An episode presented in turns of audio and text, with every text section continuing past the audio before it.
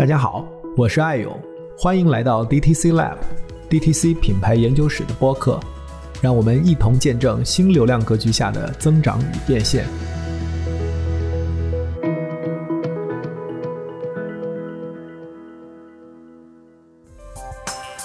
本节目由创意播客厂牌 BeyondPod 的超声波制作播出。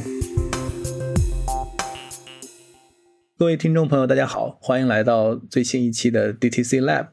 今天呢，我们聊抖音，请到了一位非常年轻的操盘手，但其实应该也算蛮资深的了，所以于挺先跟我们自我介绍一下吧。大家好，我是于挺，在杭州经营一家算是抖音电商里的公司吧，算是服务商，叫寻路。那于挺经营的这个抖音电商服务公司呢，在行业里又被称为叫做 D P。 那于挺先跟大家简单介绍一下什么叫 D P 吧。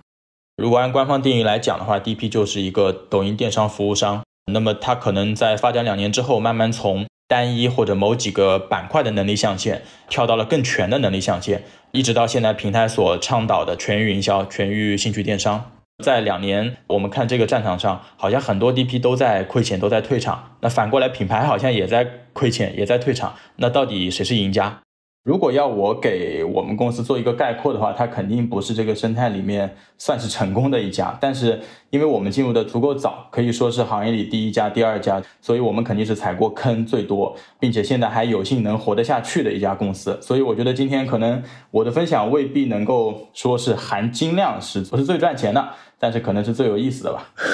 因为于挺我们之前也一起共事哈，后来自己出来创业，然后时间过得很快哈，我感觉已经两年。两年，对，是的，两年。抖音大概整个电商化，我觉得应该是将近快三年，可能不止，起码是超过三年的。因为我们从早期电商化的标志应该是开通这个购物车功能嘛，那个时候是一九年初了。对，但是它正式把电商做成一级部门，那是二零年六月份。我印象很深，那次我们还在杭州，那时候正好抖音开代理商大会，对吧？然后宣导，希望那个代理商都去做服务商。开始之前哈，今天录播客，你自己平时听播客吗？其实我第一次明确把播客的形式跟我们比如说电台或者说是以前的听书那些节目区分开，也是从艾总的播客节目开始的。当时我听了好几期，因为会有自己的朋友参与嘛，像呆豆啊。后来其实真的让我引起我很深注意的就是上上期吧，应该算聊咖啡的那一期。因为我本人很喜欢咖啡嘛，当时又有瑞幸为代表的和大小咖啡为代表的，刚好是精品咖啡跟精品商业或者是优质商业吧，所以当时我陆续听了非常多的播客，甚至花了一些自己的时间去了解播客的一些行业报告，然后耳朵经济，包括一些平台的现在的占比等等。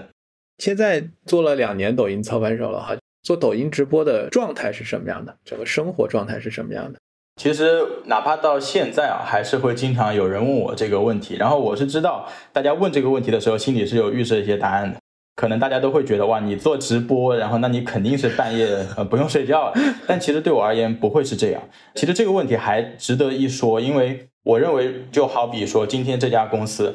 如果你已经在抖音做了两年，但是作为我们不说老板或者管理层的人，你还要连续每天每天这样盯，那其实你没有很多精力放在别的可能你更有价值去发挥作用的地方了。所以在我看来呢，直播运营的角色下，他们看到的抖音电商跟已经经历过操盘手你需要去做一些方向把控的角色，它会迥然不同。所以也许大家预设的那个答案，那是我一年之前的一个状态，那个时候确实晚上可以盯到很晚，而且白天可以很早起来，但是目前的状态是不一样的。对，现在其实我感觉经过两年时间，整个抖音电商的这个环境也慢慢的开始往一个相对更成熟的方向在发展。大家从一开始所有人都激情满满，打了鸡血一样的，现在慢慢的也把它变成一个相对更常态运营的这样的一个阶段了哈。嗯，所以我觉得就是从你开始创业聊起，因为我觉得就像你说的，其实你进入的那个时间点应该是蛮早的，所以也算是比较完整的经历了抖音电商的几个主要的一个阶段。所以我觉得从你的视角来讲，你怎么来划分抖音电商的几个阶段？嗯，就像艾总一开始讲，这次播客节目对我来讲也算是一个复盘的节点。那刚好操盘到两年多的这个时间段，我最近一直也在思考一些这个平台上本质的一些问题，没有完全规整好，但是我确实可以把一些大的阶段给分开来，而且这些阶段呢可能会各自有一些代表性的案例，我们亲自操盘的案例能够带得出来。那么在我的视角里面呢，我就讲三个故事吧，或者说三个代表性的案例吧。第一个案例呢，它正好代表抖音电商的早期。这个早期早到什么时候？就是我们讲罗永浩开播首播之后的那段时间。那个时候呢，平台基本上是没有服务商，就 D P 这两个词，这个字都还不是那个时候出现的。但是呢，那个时候其实有那么零星的品牌，一两个两三个，我只是品牌不是供应链哦，开始进入抖音了。那个时候代表的早期呢，其实整个抖音都在野蛮生长，我们不需要对这个野蛮生长做过多的描述，反正就是什么样的直播间都有。那我要讲的这个品牌呢，其实是某一个中大型的羽绒服品牌。在我看来，它在抖音这么早进入的时候，其实抓住了当时那一波的势能，所以它在第一年进来的时候，其实我们不管最终到底盈利的额度高不高，但其实他在抖音收获到的那个增量是已经相当于他原来的盘子可能已经沉寂已久了，但是突然一波大的爆发给他带来的惊喜可想而知。但是我们回过头看的时候，我会把这个品牌的经历归纳成一类，这个一类叫做它其实是收割旧有盘子的一个存量的代表。这个我得解释一下，我目前去看抖音的话，其实说实话我会拿存量、增量和优化这三个角度去看这个平台。那什么叫旧盘子的存量？就像我说的，羽绒服这个行业它其实是一个传统行业。那传统行业我们眼中的羽绒服用户受众，尽管它其实是在变化的，但是它相比其他行业可能许久未变。起码我们从品牌端来看，好像大家报得出名字的羽绒服品牌就那么几个，剩下的话你归到一些四季女装里面，确实人家在产羽绒服，但它不是羽绒服专业品牌。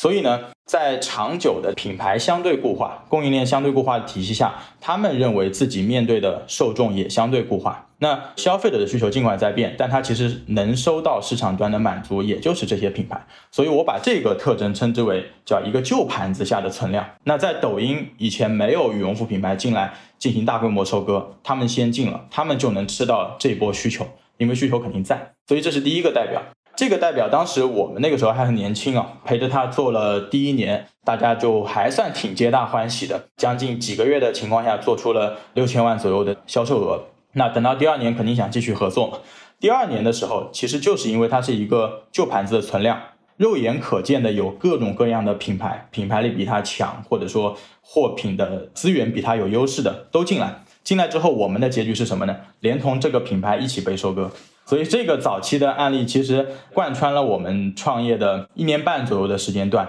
并且我们从他身上有赚到过红利，一起拼过，但是也是拜倒在他身上的。所以这是第一个故事。那第二个呢，其实代表了抖音的一个中期。这个中期的特征是整个平台走向一个高速发展。这个高速发展是指全行业在那个阶段都非常看好抖音的这个平台。那是在二一年初，二一年的上半年。这个阶段呢，不止平台在高速发展，我们也能看到在一些类目，比如说早期开始发展的服饰类目，它开始构筑自己的一些标准化。最明显的一个特征就是那个时候在第一年的时候，大家核心命题是如何做冷启动，如何做快速冷启动，你是花了两个月还是花了三十天还是花了七天。但是呢，基本上我们到第二年的时候，正常的有点实力的操盘手都可以说，我起码半个月就能完成冷启动，甚至七天的也不在话下。冷启动的标准是什么？嗯、其实冷启动标准这个命题也是在两年内不断被谈论起的。从我们运营角度来看呢，其实冷启动第一个意味着你的账号是打上了标签，第二个呢，可能迎来的流量的爆发。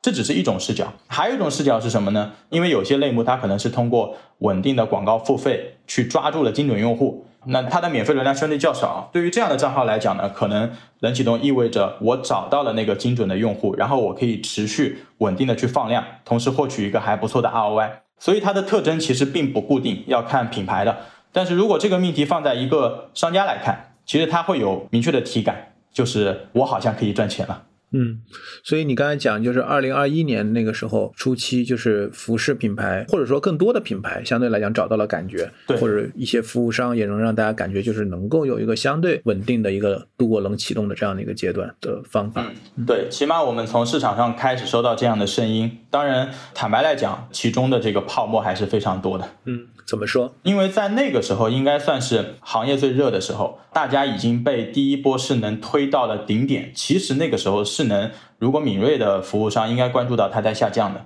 但是呢大家都处在愚昧高峰嘛，所以也是市场上角色最多的时候。这个角色包括了新生的原生的抖音服务商，包括了大 T P 进来，包括了 M C N 机构，包括了信息流服务商，包括了投资方、供应链、培训机构。那么大家都似乎想让所有人相信这个盘子一定会发展的越来越快，你再不进就晚了、嗯、所以大家会不由自主的把自己所谓好像操盘成功的案例马上对外去做一些比较夸大化的处理，这种现象在那个时候非常多。其实那在这个阶段你们在做什么？因为其实在相当于我们创业的第二年的上半年嘛，整个团队也是经历过了第一次的快速发展。从第一年结束，我记得团队还是十几个人吧，十五个人左右，到第二年上半年，我们截止六月底开始，差不多将近一百人，加上主播可能超过一百人的这个状态啊，那也是我们规模最大的时期。但是呢，我觉得相对于一个一百人的团队，因为它是处在快速增长过程中的，很多事情没有想好，所以那个阶段呢，我们其实大量的精力会花在两个东西上。第一个就是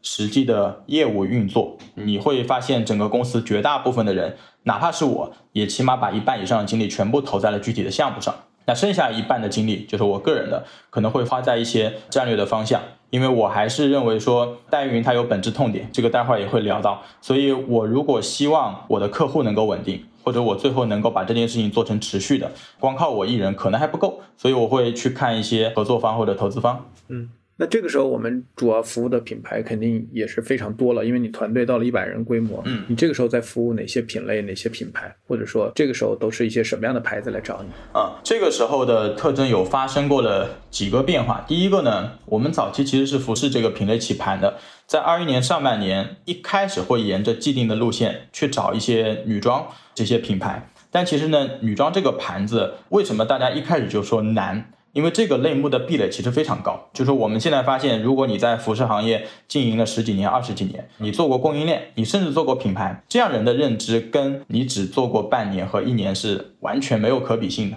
包括你对整个货品流转的理解，你的资金链的理解。所以呢，服饰行业我们尽管抓住了先机，但是确实那个时候经验不够，我们没有很快的跟上第二波。运营的一系列女装品牌呢，不是说有的是成的，有的是失败的，但是呢，确实没有持续下去的。所以呢，那个时候第一个特征就是我们从单一的服饰类目开始切换到了一些半标品，比如说仍然是季节性的服饰，以及说非服饰的类目。非服饰类目里面大量的是标品，所以里面就带来了第二个特征，其实我们跟很多的新锐品牌，或者我们说新消费时代的代表品牌开始在进行合作。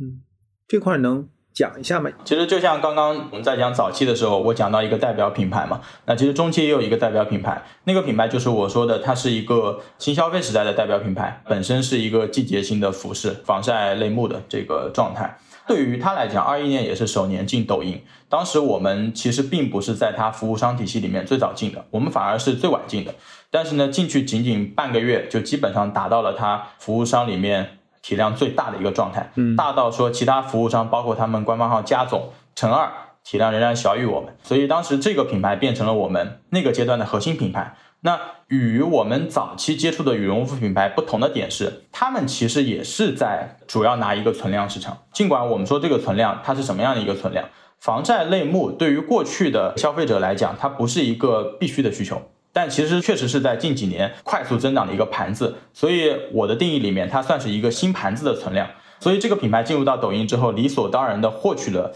这个新的快速增长盘子里面的所有的用户。那这个用户如果跟天猫对比，其实它是 百分之九十 还是新用户啊，但是我仍然认为它是一个存量，这是第二阶段一个代表品牌。诶，这个牌子因为我知道是哪个牌子哈，但是因为其实你也讲的差不多，大家都能知道，因为又是个新消费品牌，又主要做防晒这个类目，其实大家可能很多人在分众啊都看过它的广告，包括它也请了代言人。对，刚才你那个话题我特别感兴趣，就是说你觉得它是把一个品类做出来了吗？或者以前我觉得很少有人会定位防晒这个类目，大家很少把防晒作为一个类目品类，它因为防晒通常是个功能性嘛，对吧？对，就比如说服装衣服它也会讲这个防晒，雨伞它可能会讲面料工艺材质什么的。嗯，你刚才讲它在天猫和抖音，抖音是 百分之九十 都是增量，就跟天猫不重合，对吧？对，是一波新的用户。对于第一个板块来讲，刚刚艾总有提到说你觉得这个品牌有没有把防晒这个类目给做出来，其实这个定义呢，我觉得它本身值得探讨，就是什么叫能把一个类目给做出来。我们说羽绒服类目的时候，可能波司登早期因为战略公司给他们定位就是保暖等于羽绒服，羽绒服等于波司登，其实这么一个定位呢。那这个定位形成真正的消费者心智之后，我认为它可以把这个类目给做出来，因为大家哪怕在往后的所有时间段里面，他想到羽绒服一定不会漏掉波司登这个品牌。那哪怕说后面的品牌越来越多，并且价格段打得跟它有差异，但是它仍然存在。所以我认为这个命题本身它是一个综合性的命题，跟品牌相关，跟你的定价，跟你的人群都相关。那如果我们把这个标准列得非常多的话，我认为起码这个品牌，就刚刚我们提到的那个防晒品牌，可能还没有做成这个类目。最明显的一点就是，我觉得这个问题它会回到一个商业的本质来讲。如果你想持续被消费者记住，那你起码要持续提供你的价值。这个价值哪怕你只是在满足原有存量，或者说目前正在增长盘子的这些用户的一个需求，那我们也要持续在做优化。但在我看起来呢，这个品牌其实在过去的几年经历了很高速很高速的增长，但是到今年的时候，这个增速其实是有所放缓的。这个其实不太能说，因为我也不是内部的人，我并不能完全知道他们的数据啊。但是确实从这个点来讲呢，我认为起码他们从是否认为防晒等于它这个命题上来讲，还没有完全做到，这是我的想法。当然这个命题很大，我们把它降一层来讲，就是这个品牌怎么看待抖音。其实品牌看待抖音的方式确实决定了这两年内所有生态内角色的发展状态。就是我认为现在抖音也许有很多人是唱衰的角度，唱衰的角度基本上要么你还没经过抖音，要么是经过抖音亏了大钱的人啊，这些人居多。那么要么是还活着但活着不是很痛快的人。那么第二类人呢，仍然在这个盘子里面坚持，且他看到了一些希望，其实会有这些角色在。但是我认为造成不同服务商想法不同的，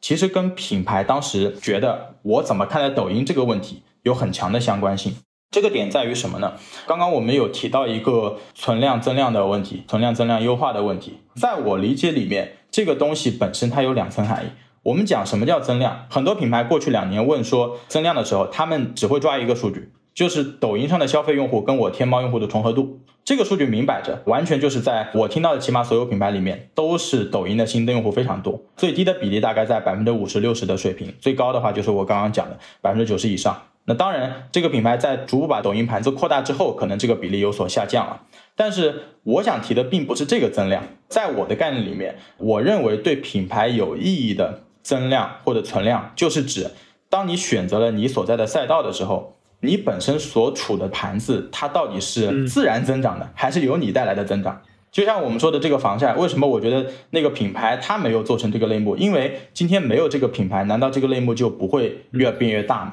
其实它会变大，只是这个品牌在里面起到了很大的助推剂而已。所以这是我想阐述的一个问题。那就像是我们在进入抖音的时候，其实我认为是势能推了我们一把。那如果很多品牌认为进入抖音，我看到盘子在增长，且好像对比天猫那是新的用户，就认为这是自己的能力的话，我是不太认同这个事情的。如果他作为第一个这样的品牌成功了，就抓到那波红利，那对他来讲当然是好的。但是比较可怕的是，很多品牌是冲着这个点进抖音的，他认为他进来也能抓到一个快速增长的盘子，或者我不看快速增长的盘子，我就看存量，也认为自己能抓到存量，这个才造成了大量的品牌不断的亏损，且他们为了速度快才会要赛马，才会要各种服务商的竞争。我认为这个可能是某一个层面的根本原因。其实这个点我觉得我们后面可以再找其他的角度再切进来哈。我听起来就是说，其实确实抖音有一些品类，就像我们最早做达人一样，就是这个达人的标签，就是它也不断的有流量的轮转，对吧？就是内容的风格的这样一个轮转。那抖音的在货盘上不同的品类，有一些品类其实是它本身需求就在的，只不过你用什么货盘去把这个需求满足掉。而有一些品类可能就是真的通过内容，通过一个新的品牌它去引领制造出来，我们叫 marketing 的 category， 就是把这个品类给做出来，就我们刚才讲的，就是能够去带出一个新的品类的需求来。我觉得这是两种不同的形态，但是不管是哪种形态，品牌可能不能有一个错觉，就是自己只要进场，只要做就能收割到，或者说就能够跟上，这个可能是一个这几年大家很大的一个错觉。所以我们继续往下讲，就是说你觉得第三个阶段或者你的第三个故事是在一个什么样的一个嗯，第三个阶段呢，或者说这个故事吧，它还是在进行中的。因为它就好比大家都期待，哎，你抖音发展了两年或者两年以上，那你到底有没有验证成功？起码在某些程度上验证成功。那目前我认为这个故事还在继续啊，但是呢，我们确实能够看到一些品牌或者某些类目，它其实慢慢形成自己的闭环逻辑的。那这个故事呢，其实关于我们手上服务的现象并不止说只能看到一个。那我就举一个例子吧，它是一个国际品牌，同样也是一个季节性的，算是这个夏天我们吃的冰激凌。那这个品牌在进抖音也是第二年，起码我们从现在服务到它，因为今年已经七月底了，快接近旺季的末了。当我们去跟品牌了解，哎，你今年在抖音做的实际上怎么样的时候，它给我们的反馈是非常正向的。这个正向甚至让它在今年抖音上收获的，不管是规模，还是说产品客单价，也就是用户质量，以及说我的付费投产比，都已经排进了它历史渠道的前三，甚至某些时候上升到第二。所以我认为这个其实是一个很好的结果。那么抖音在它这个品牌上得到了一些很成功的验证，这是我们自己服务的。那如果跳开我们自己服务呢，我觉得这样的案例在服饰跟美妆会最多，因为这两个品类其实是更大的。我们看到一些类目的品牌其实是常青树，尤其是在服饰目前仍然处在头部前三的那些角色里面，所以我相信他们也在抖音上找到了自己的闭环逻辑吧。嗯，所以你刚才讲到服饰和美妆哈，我觉得其实整个从短视频到直播，我觉得这两个品类都是非常受益的品类，因为我觉得他们的视觉呈现能力，用短视频和直播来去把他们的功能或者说它的这种风格能够更好的展示，前所未有。因为以前可能更多的都是一些平面图文，但是相比短视频和直播，这个差距太大了。所以我觉得这两个品类毫无疑问从整体上来讲是非常受益于短视频直播的。嗯、但是其他的品类，因为你们在第二阶段也服务了很多的品类哈，包括你自己也观察，就是你觉得品类和品类在抖音上的差别是不是非常的大？这个问题其实我过去以为有，我们哪怕没有看到抖音目前发展的状态，我们也会觉得，哎，你这个平台应该还有很多类目不适合吧？就像天猫其实也有些类目它其实并不适合，只是比较少。某个类目首先它有头部存在，但这个头部它还在持续提供一些价值，就是说它对于它的产品的定位已经从原来跟其他平台一样的货盘变成了一个新的抖音的货盘，同时呢从这个新的货盘上找到了新的定价的差异或者人群需求的差异，然后再不断的革新。我觉得对于头部存在且它在革新的这个类目，其实是很难有新进入者能够去撼动的，这是我认为其中一条结论。但是呢反过来讲，我认为大量的还是机会存在的佐证。比如说第一个，有些类目它确实有头部存在，但它只重视去抓自己的存量。这些类目的大量呢，其实是一些纯供应链为主的类目，像坚果或者说一些零食快消品类居多，然后还有一些就是季节性的，比如说生鲜水果这些类目，因为它本身品牌性比较弱的嘛。那在这些头部里面，所有早期进入的人他抓到了当时那波红利，使他这个账号可能有很强的粉丝积累，或者说起码我对产品体系更熟练，但是这个不是不可超过的。我们认为说哪怕你抓住了第一波红利 OK， 你新进来的人同样是可以通过产品价格去拼过你。如果产品价格也已经内卷到了极致，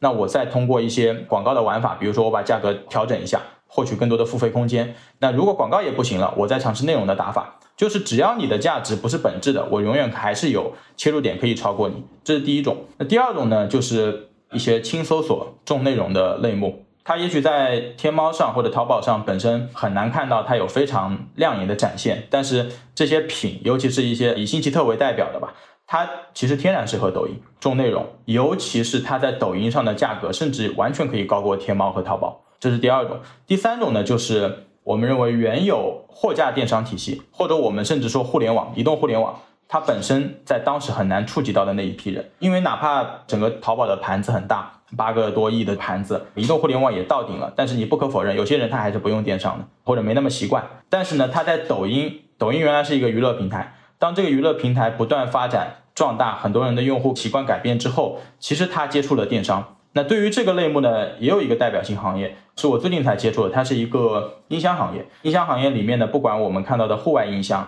还是点唱机就家庭 K T V， 以及家庭影院式的这种大音箱组件，这个品类呢原来就是被我们认为说它在抖音上其实不可能扩大的。但是呢我们发现近一年整个天猫的盘子急剧的下降，但是哪个盘子在增加？抖音在增加，并且它增加到说某一个头部的音箱品牌或者说供应链品牌，它单月的销售额可以飙到一千万以上，这个增量是在原来这个行业里的所有供应链端是无法可想的，所以这是第三种。所以我觉得你正好讲到了这个供应链品牌，我的一个问题就是说，大品牌像你刚才讲的，你也有国际品牌，也有新消费品牌、嗯、对吧，然后也有本土品牌，本土品牌有些是已经在行业里面很传统，已经有十年甚至以上的，对。但实际上我们看到从二一年我自己看的数据，大量的在抖音里面投的最猛的其实是白牌或者说供应链品牌。所以你觉得就是从你的视角来看，这些国际品牌、本土品牌、新消费品牌和这些白牌，大家在抖音电商里面的这个站位有什么不同，大家的打法有什么不同，大家的视角有什么样的不同？这个问题我提一些我的想法啊，因为在我看来他们三个在抖音上表现的区别、嗯、跟这个平台是不是有绝对关系是不一定的，也许平台只是给了他们个别角色一些机会，或者说我是一个新的渠道和新的用户心智而已啊。但是呢，有可能他们现在展现出来的状态是这三种角色本质的区别。嗯，我们现在看到这三种角色大概会是一个什么状态，其中一个特征就是艾总刚刚讲的，好像付费最大的是白牌，那白牌既可以做付费也可以做这个纯免费，因为他们的价格区间完全可以调整的很灵活。嗯，这里面有一个本质区别，就是本身你要做的是品牌还是产品，你做品牌的话其实你是在筛人，你并不希望或者说你也并不奢求全部的用户能够是你的受众，这样的话你也称不上是一个品牌。所以呢，我认为品牌在越变越大的过程中，其实有一些用户他已经被自动筛掉了，这些用户他瞧不上，或者说他觉得自己短期不应该抓，那就会被别人切去细分赛道，或者说白牌减去，这是一种。所以这里就存在一个量的差异。嗯，第二个量呢，就是我刚刚讲的，在原有电商体系下或者是互联网体系下，它本身还没有触及到或者没有频繁触及到那批人，那么这个时候它可能就存在在抖音上，然后白牌得以有机会快速的触达。所以我们今天看到说这三个品牌在抖音上站位有什么不同，我认为还是从受众的角度去理解更为合适一点。我觉得你这个点其实讲的非常有意思，就是说我觉得这个地方有一个分叉点，对一个品牌来讲，它是在抖音上去筛它的目标用户群。你刚才也讲，之所以它是个品牌，它有自己的细分的定位，我们讲 S T P 对吧，它有 segment， 然后有 targeting， 有自己的 positioning， 有自己的定位，所以它其实要在抖音上去筛这一部分属于它的用户，那不是它的用户其实它不应该要。但另外一方面来讲，它其实又是一个增量的一个市场，对对吧，就是我们最核心就是跟天猫比，我要能够获得原来天猫上面没有的这一波新的用户。但是对白牌来讲，白牌其实它不去区分这些，基本上就是量，买到足够的量。尽管品牌会怎么想，品牌会觉得说我今天找你做服务，我告诉你我想抓的人群是这些，所以我会给你一些人群的初期的建议或者限制。但是我们看到的是，很多品牌进来的时候，他发现收获的第一批消费者跟他原来的定位是差异非常大的，完全不一样。对，完全不一样的。我们服务的品牌里面不在少数、啊、甚至有非常夸张的国际高客单价的这个护肤品牌，他原来认为自己的用户应该是一线的精致白领啊，那好歹也是一个资深中产。但是到抖音之后发现是小镇青年已经不算什么了，它是一堆二三成是这个年龄大概在四十岁以上或者三十五岁左右的中年男性会偏多一点，他们喜好包括我们去点一些用户的账号，发现他的这个内容习惯完全跟品牌想的就是一个天一个地，这样的状态是有的。区别只在于品牌在看到这个结果之后他会做什么选择，到底是基于品牌考虑调整定位，还是说基于短期销量或者喜好运营角度的考虑先抓这批用户。那对于白牌确实没有这个限制，这个非常有意思。那品牌他们最后怎么选呢？或者说不同的品牌他们怎么选？我们两种结果都碰到过，说实话这个东西本质上呢，我认为它跟两个因素有关。第一个因素就是品牌本身的定力，到底这个品牌自上而下贯彻到你抖音这个渠道的时候，哪怕你在销量只起了每天日销一万两万，我需不需要限制你的受众？这个时候如果品牌没有定力的话，那就是第二因素，职业经理人或者当时看这个盘子的那个人他怎么想。其实我们两种情况都收到过，比如说我刚刚举的那个护肤品牌，那他觉得很开心很 happy， 我觉得今年的 K P I 可以完成，所以我就继续抓那批不是我受众的人。就一个是短期现实的销量，是我们现在服务另外一个这个婚庆类目的品牌，那他们就会严格限制自己的受众，甚至会比较科学的去认为我抖音号是矩阵号的玩法，所以我就不能胡子眉毛一把抓，也不能抓一个我无法把控的受众，我宁可把它区分开，短期痛苦一点，但是长期来看是有益的。你现在觉得看到关于抖音电商的几个最常见的误区，或者说经常大家会有一些看起来伪共识，就大家感觉一讲好像是那个样，但其实你自己作为一线，你知道其实不是那个样子。刚刚我们已经讲了第一个误区啊，那这个误区也是我看起来比较普遍且很大的一个误区了。那总结下来看，就是品牌对于进入抖音之后，他对存量跟增量一个看法的误区，或者我们说是他在抖音上实际获取人群跟他原来品牌定位人群之间遇到差异的时候，他的一个看法的误区。第二点误区呢，我认为它是一个会更宏观一点，因为如果说第一个误区我们针对抖音单平台来看的话，那第二误区实际上是应该跳出这个平台。我们今天如何看待抖音直播、快手直播、淘宝直播，甚至是微信视频号，这四个平台其实他们有各自的风格特点，然后用户心智完全不一样。大部分品牌的误区在于，他会把新出来最新的这个抖音当成救命稻草，就是抖音就是全部。那实际上在目前的线上电商发展来看，我们应该去做一个有机的结合。实际上如何去匹配这四个平台的运作，反而是一些新消费品或者新品牌看得更透彻一点，因为它会去做最合理、最高效、对品牌最好的一个定位。那传统品牌因为本身在有些渠道它已经比较成熟了，那有些新的渠道崛起的时候，对它是一个增量。那增量的时候，它就反而会站在一个我要往上面获取一个很直接且即时的结果来看待这一个平台，所以这是我认为的第二个误区。第三个误区呢，它是最小的，就是来自于我们作为初期操盘手运营角色的误区。运营这件事情到底难不难？我说实话，如果今天是一个资深操盘手站在面前说，今年来看每年的运营天花板一定都是在降的，这句话没毛病，因为我们看到降的过程中一定受几个因素影响。第一个是用户心智的变化，它变得成熟了。第二个是抖音内容生态的优化，以至于这个平台可以提供更多的入口，直播入口给到用户了。那第三个就是平台工具的优化，以及服务商能力的优化，以及品牌意识的跟上，这些因素都会导致运营这个天花板或者说差异化在不断的缩小。但是这句话不应该由一个甚至没有盯过一场直播的人说出来。那我们当时其实作为早期操盘手的时候，非常明显感受到这一点。我们就像是二零年下半年，所有人都觉得我能招到一个操盘手是需要运气的一件事情，然后市场上的操盘手急缺。但是到第二年的时候，尤其到第二年下半年，所有人都在说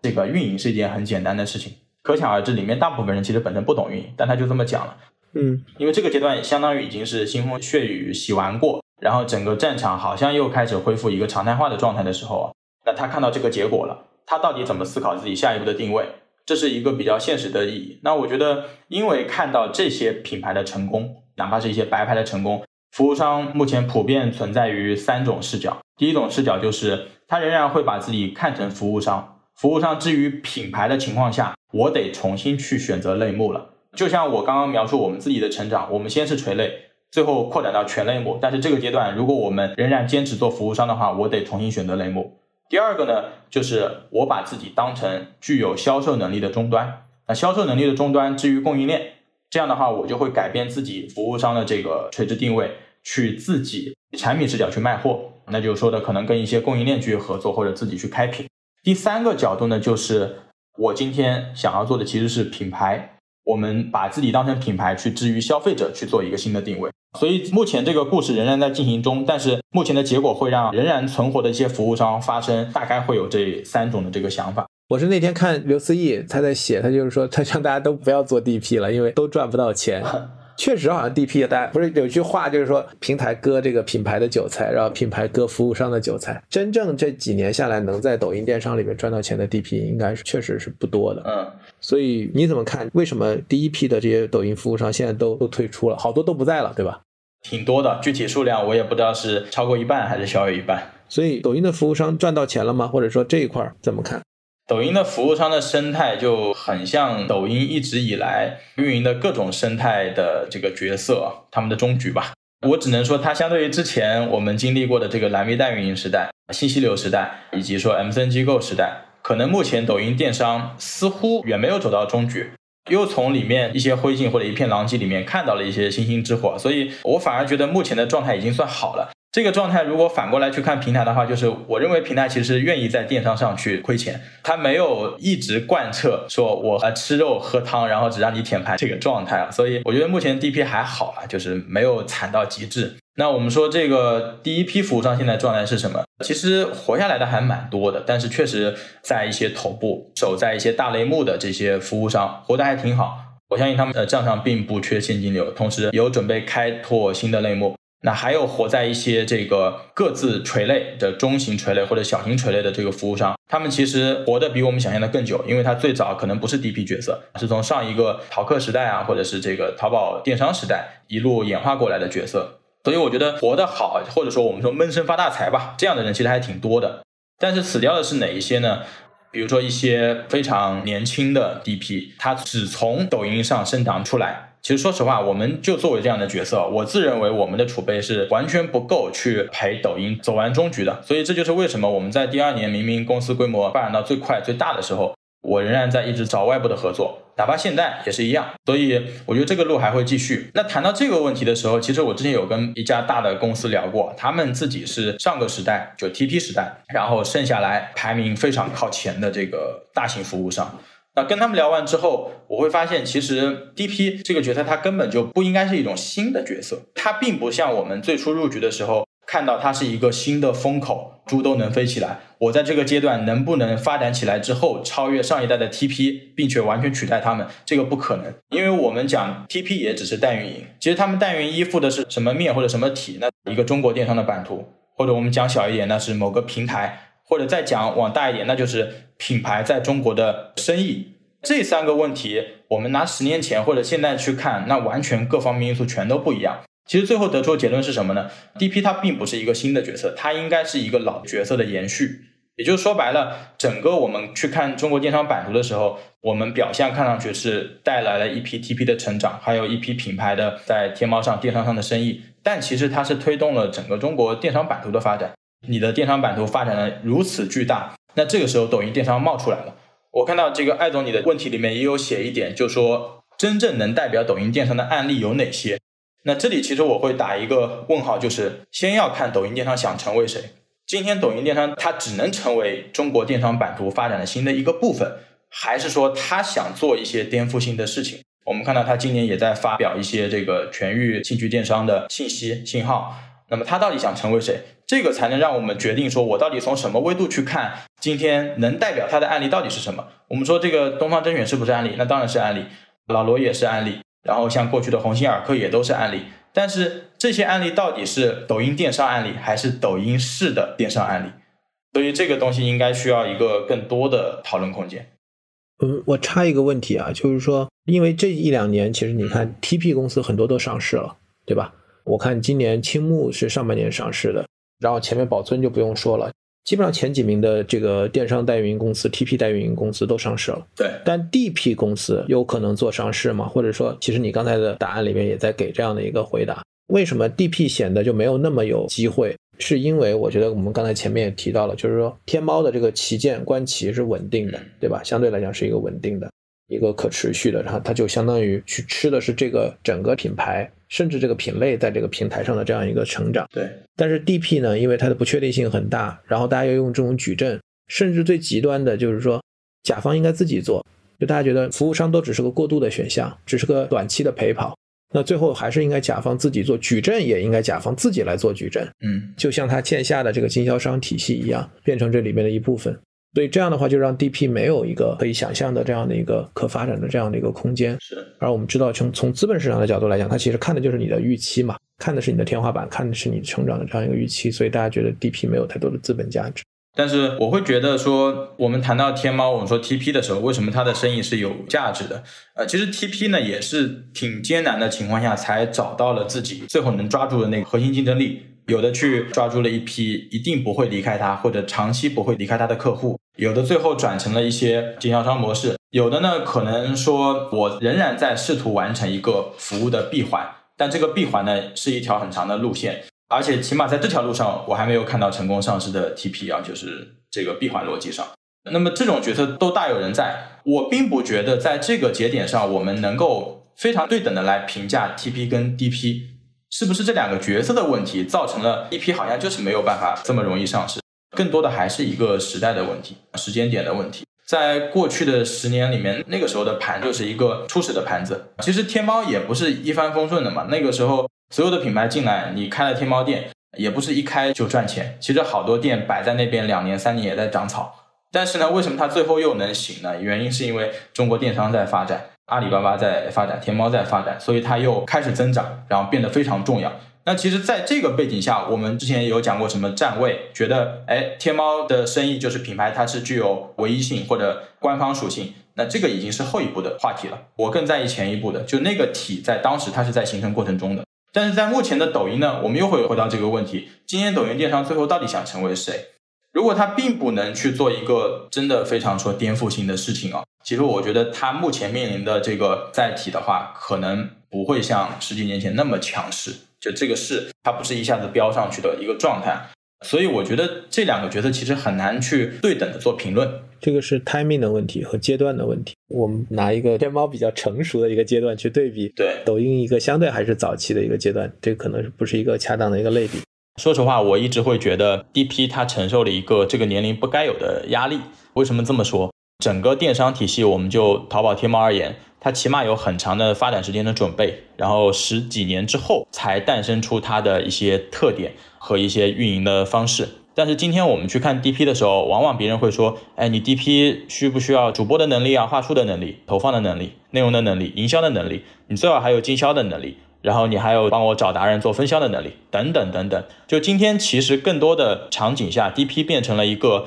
商家寄托于希望希望你能帮我在抖音上抓住那根救命稻草，我可以获取增量是一个目的，最好呢就是你能把我救活，这是一个背后的大家的期望。所以这个期望下呢，我们看给两年时间让这些服务商去做成长，显然是远远不够的。但反过来，抖音电商现在也已经三年多了，你认为它下一步从肉眼可见的你能感受到的它下一步的增长的空间和变量在哪儿？我觉得这个问题其实平台也应该在不断的思考。今天就像我们说的 timing 这个问题，如果我们面临的是一个确定性的大盘，或者起码确定性未来会怎样走势的大盘，大部分有资本的企业或者平台它可以做确定性的投资。但是今天这个时间段，我们又面临的是一个，我们不说经济形势啊，我们谈这个流量的下滑或者增长到顶，我们谈下一个时代有新的内容载体的这个预期，甚至还有一些很复杂的因素在的时候，呃，哪怕是平台这样的角色，也许也没有办法很果断的说，我现在的战略是这样，我未来必然会成为这样。所以我认为在目前来讲呢，哪怕平台它也是在做一个平衡的问题的。这个平衡问题会导致什么？我们刚刚有聊过什么类目在抖音上哎验证成功，或者说它现在状态是好的或者是差的，这个调整其实平台也在看。就好比目前抖音正在酝酿新的这个抖音超市的这一个点，那在我们理解里面，抖音如果你是一个内容精英的话，为什么要做超市这一个还比较重的事情？因为你可能需要去承担一些个别品牌的这个物流上的一些东西，那这就是平台做的选择。他觉得在这个时间点，我如果不花这个钱的话，可能这个类目就不太能在抖音上继续存在了。那这个选择平台在做，他做完之后会对一些新的类目造成影响。对，所以我觉得它也不是一个必然的事情，或者板上钉钉的事情。嗯，经过这两年之后，我你还会继续做你的这个服务商的这个业务，但是你会在选品这一侧跟以前有很大的不同，对吧？这是你刚才提到的。对。第二个来讲的话呢，你认为服务商的第三个路径就是也可能去做自己的品牌，嗯，对吧？包括你一开始讲，就是说你可能现在在想咖啡这个赛道。所以我想在这两个话题上，你可以跟我们聊一聊。一个是现在经过这两年交了这么多学费，嗯，吃了一些亏，也有收获，也有这种教训之后，你现在在选品上，你会采取一个什么样的策略？选什么样的品？接什么样的品？我理解不是什么品都值得你去做代运营。第二个来讲，就是你是怎么选中咖啡这个赛道的？我们都知道最卷赛道，对吧？我们那期节目讲的就是人人都想做咖啡。确实可以谈一下选品这个话题，这个话题远比没有真正选过品的人想的要深嘛。就像当时我在艾总手底下，然后我们去做电商这块业务的时候，那个时候我们所谓的选品是什么呢？是几个人大包小包的去义乌，然后去逛完所有的小商品市场，还有看了那边的各种类目的小家电也有，食品也有，然后家居用品也有，然后淘了一些有价值或者没价值的九块九、十九块九、九十九，回到办公室还很激动，然后觉得这些品我要怎么发挥一下去做直播。那个时候我们对选品大概率就像是一个人进入到了一个茫茫的市场里面，你买什么买什么，这个就不叫选品。但是随着我们服务的品牌越多，并且在某些类目待的时间越长，我们第二阶段的选品理解就会回到产品身上去。为什么这个产品它在当下这个行业有竞争优势，然后呢我要做什么取舍，因为这个取舍跟定价也有关，跟我的后端成本有关。在我们眼里，这个选品慢慢从一个单一的眼前的产品变成了它后端的所有供应链的环节，还有一些支撑以及一些竞对的市场的因素。但是呢，那个时候的选品我认为仍然是一种外行看热闹的状态，哪怕我们自以为很会选品了，但是其实回头发现仍然看山不是山。我认为它有第三阶段，也就是我们现在所处的这个选项。刚刚有讲过，如果服务商下一步要选的话，你需要选一个垂类了，那这个垂类呢，等到你扎根进去，也许你又需要一个新的三年两年甚至是五年，把这个类目下的角色再多做一些，不只是做你的服务商，你要做你的销售终端，你需要开始往供应链去深入，你要做产品开发，把这些东西全部做一遍之后，你才能真的理解选品是什么。举实体的例子来看，我有一个朋友也算是我的导师嘛，就是老张，当他从抖音一开始就没有换赛道，他做的就是包类的垂类类目，现在也是包类的头部达人这个赛道的。在这两年中，他不断的跟我交流说，我为什么要这样选品，这个品上哪个装饰哪个元素这样设计跟那样设计就是完全不同的受众。其实我到目前为止也不能理解，因为我没有经历过包类的品牌的服务，所以为什么现在很多有点资本的这个机构它可以活下去啊？他们仍然会坚持有 D P 这个赛道 D P 这个业务板块，因为他们会把它这个 D P 的角色当成一种学习性的角色，这个学习性的角色帮助他们在下一个阶段更加懂选品跟受众这两个问题了。就是认为对一个垂类的这个深入的研究进入到产业链，其实才是最终的这样的一个壁垒，就是对整个的产业链的研究。是的，刚刚第二个话题是这个咖啡嘛，其实选品跟咖啡也有关联性啊、哦。我之所以会有这些体感，不只是老张给我带来的，因为等到我自己选择了咖啡这个赛道需要去深入的时候，嗯，我已经是知道云南有哪些庄园，他们产什么豆子，过去十年跟未来十年可能发生的状态，以及自己也去爬过山，去摘过果子，也知道这个咖啡处理过程，包括采摘、处理。到选豆挑豆再到烘焙最后到冲煮全流程理解之后，现在的我再去看三个月前那个时候我定义的这个产品，那是完全迥异的两种状态了。我其实那天也问过你哈，就是说当你跟我讲你要做这个赛道的时候，我当时第一反应是说，因为你做抖音操盘，所以你觉得抖音这个平台有机会去做这个品类，对吧？你说不是，我觉得这个其实是非常有意思的一个角度，因为我们很多人就像你开始讲那个误区，大家会认为抖音这个平台有太巨大的机会，嗯，所以都觉得很多事情都可以通过这个平台鲤鱼跳龙门，然后一跃能够带来一些新的这样的一个增量。所以那你是怎么去看的这个，当你做了几年抖音操盘之后，自己来创业做一个新品牌的时候，怎么打好抖音这张牌，同时又怎么不被这个平台反噬？我觉得此时此刻的话，我去看待这个问题，就是我为什么选咖啡，我还是不觉得自己能给出一个百分百让别人满意的答案。因为就像艾总你向我提这个问题，你是希望我从单个步骤想做能做可做去来能不能验证一些新的观点。其实我选这个赛道最初的逻辑是我现在在创业，自己喜欢，然后创业给我带来的终极意义是什么，其实它是比较偏个人化的一些东西啊。尽管我认为这个终极意义哪怕是个人化，它跟我做的事情都相关，所以我选的那个赛道。反过来讲，就是如果说真的要谈论这个赛道跟过去做的事情它到底有什么连接的话，我会有一个很强烈的想法，就是我不想这么功利的去看待抖音。其实抖音应该功利的去玩，但是我不想因为抖音才选了咖啡这个想法去让我踩了我刚刚总结出来的几大误区。比如说我认为为什么抖音是一个红利，因为它有增量，这个增量是不是属于我的，我不想变成那个误区，重蹈覆辙。所以我一开始就没有这么去看待抖音跟咖啡的强连接。但你说它会不会成为之后这个咖啡品牌或者咖啡产品的起步，那一定会。嗯，因为我们目前积累了两三年三四年，我们也知道抖音这个平台的内容属性，然后直播的属性演变，还有所有的运营逻辑。但是呢，未来要做咖啡品牌，它不是单一抖音，一定是抖音加谁谁谁。那我目前选择是抖音加微信嘛，所以相对来讲淘宝需要存在，那是一个店铺，那是一个工具，所以这是目前的一个状态。嗯，我觉得就像我们上一次跟 Robin 聊哈，他现在不是也在创业嘛，对吧？嗯，然后他是上一次跟我们录了一期节目以后半年回来，带着他的这个新产品，然后我们再来聊他的这半年的一些看法的变化，然后认知的提升。那我也希望就是等你谋定而后动，对吧？等你这个新的产品出来之后，如果你最后确定确实做，也把它做出来，我觉得我会很高兴我们有个机会可以再来聊一次。嗯，然后那一次我们可以不仅仅是聊抖音。好那我们今天就先到这儿，希望有后面的机会我们可以继续再来聊。拜拜拜拜。